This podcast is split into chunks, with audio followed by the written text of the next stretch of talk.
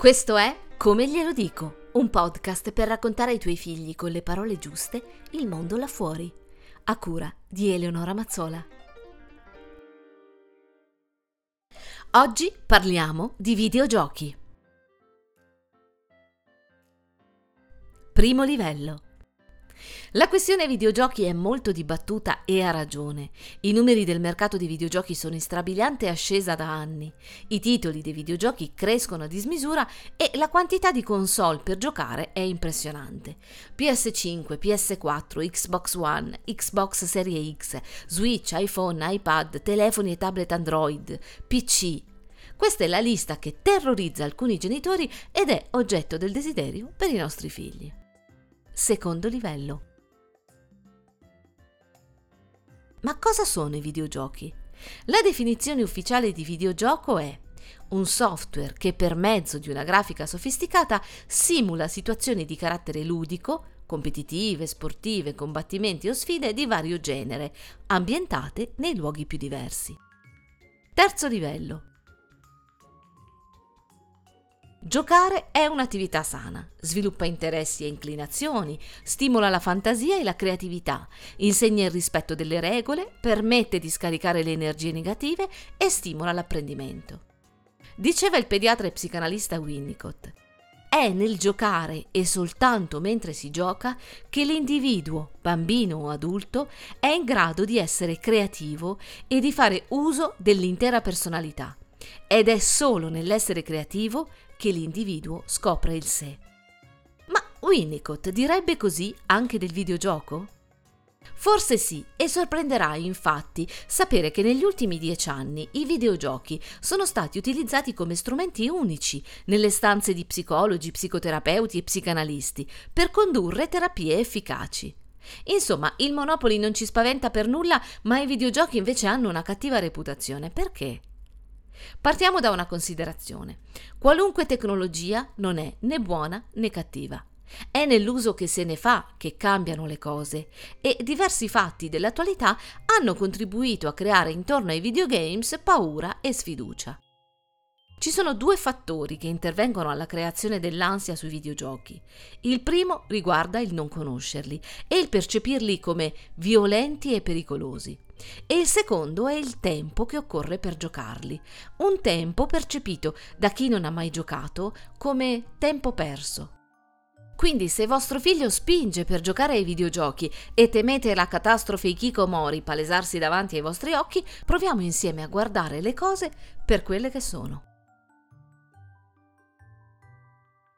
Come abbiamo suggerito nella puntata su internet, la prima cosa da fare è viaggiare informati. E questa cosa vale anche per i videogiochi, ossia conoscere che tipo di giochi sono adatti ai nostri figli. Ci sono risorse online utilissime per orientarsi, bussole di consapevolezza che è utile tenere a portata di mano. Una cosa banale ma ignorata molto spesso è la sigla accanto ad ogni videogioco, che indica l'età per cui è consigliato. Si chiama PEGI, si legge PEGI, e il consiglio è di non ignorarla mai e di visitare il sito di riferimento che è pegi.info. Quinto livello. Se all'ascolto ci sono genitori videogiocatori che giocano con i loro figli, sappiate che siete in tantissimi e avete tutti motivazioni diverse. Tra di voi ci sarà chi crede che sia un'attività divertente per tutta la famiglia, o che serva per passare il tempo con i bambini, o ci sarà chi vuole controllare i videogiochi a cui giocano e per quanto tempo, o chi lo fa per motivi di salute e di fitness, o chi vuole trarne benefici educativi. Sesto livello. Ma resta una questione. La preoccupazione maggiore riguardo ai videogiochi, superati gli scogli del sapere di cosa si sta parlando e di tenere d'occhio l'orologio, è quella relativa alla dipendenza. E qui si apre un concetto cruciale su cui riflettere.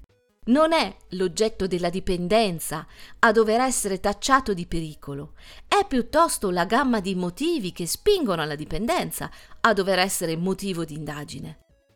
Se un bambino si incolla al videogioco, allora al netto delle logiche di gamification, il problema non è il videogioco. Il problema è il motivo per cui giocare a quel gioco incessantemente è più interessante che fare altro. Il problema, insomma, c'era anche prima dell'entrata in scena del videogioco. Quello che fa un bambino è cercare una soluzione.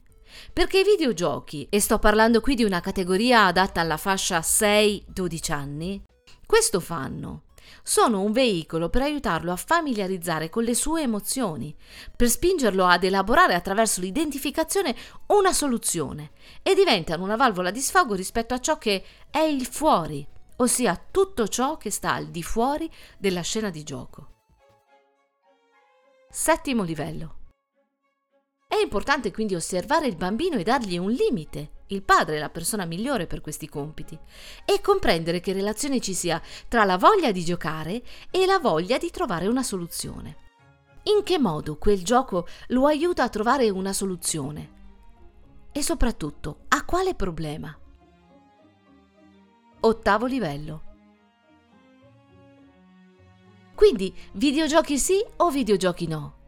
La risposta potrebbe essere videogiochi sì se sono monitorati i titoli e il tempo e videogiochi no se i titoli hanno un PEGI superiore all'età del bambino e non c'è nessun limite di tempo da rispettare. Nono livello. E se la domanda è posso avere quel gioco a cui giocano tutti ma non è per la mia età? La risposta doltoiana potrebbe essere quando avrai quell'età ci giocherai anche tu. Per ora diventa bravo con i giochi che hai, perché le abilità che ti servono per giocare a quei giochi le imparerai solo giocando a questi che possiedi. Decimo livello. Piccola citazione.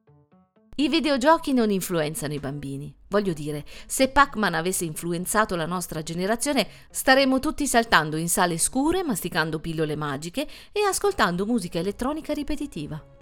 Parola di Brigstock. Puoi seguirmi su eleonoramazzola.com o scrivermi a come glielo dico chiocciolagmail.com.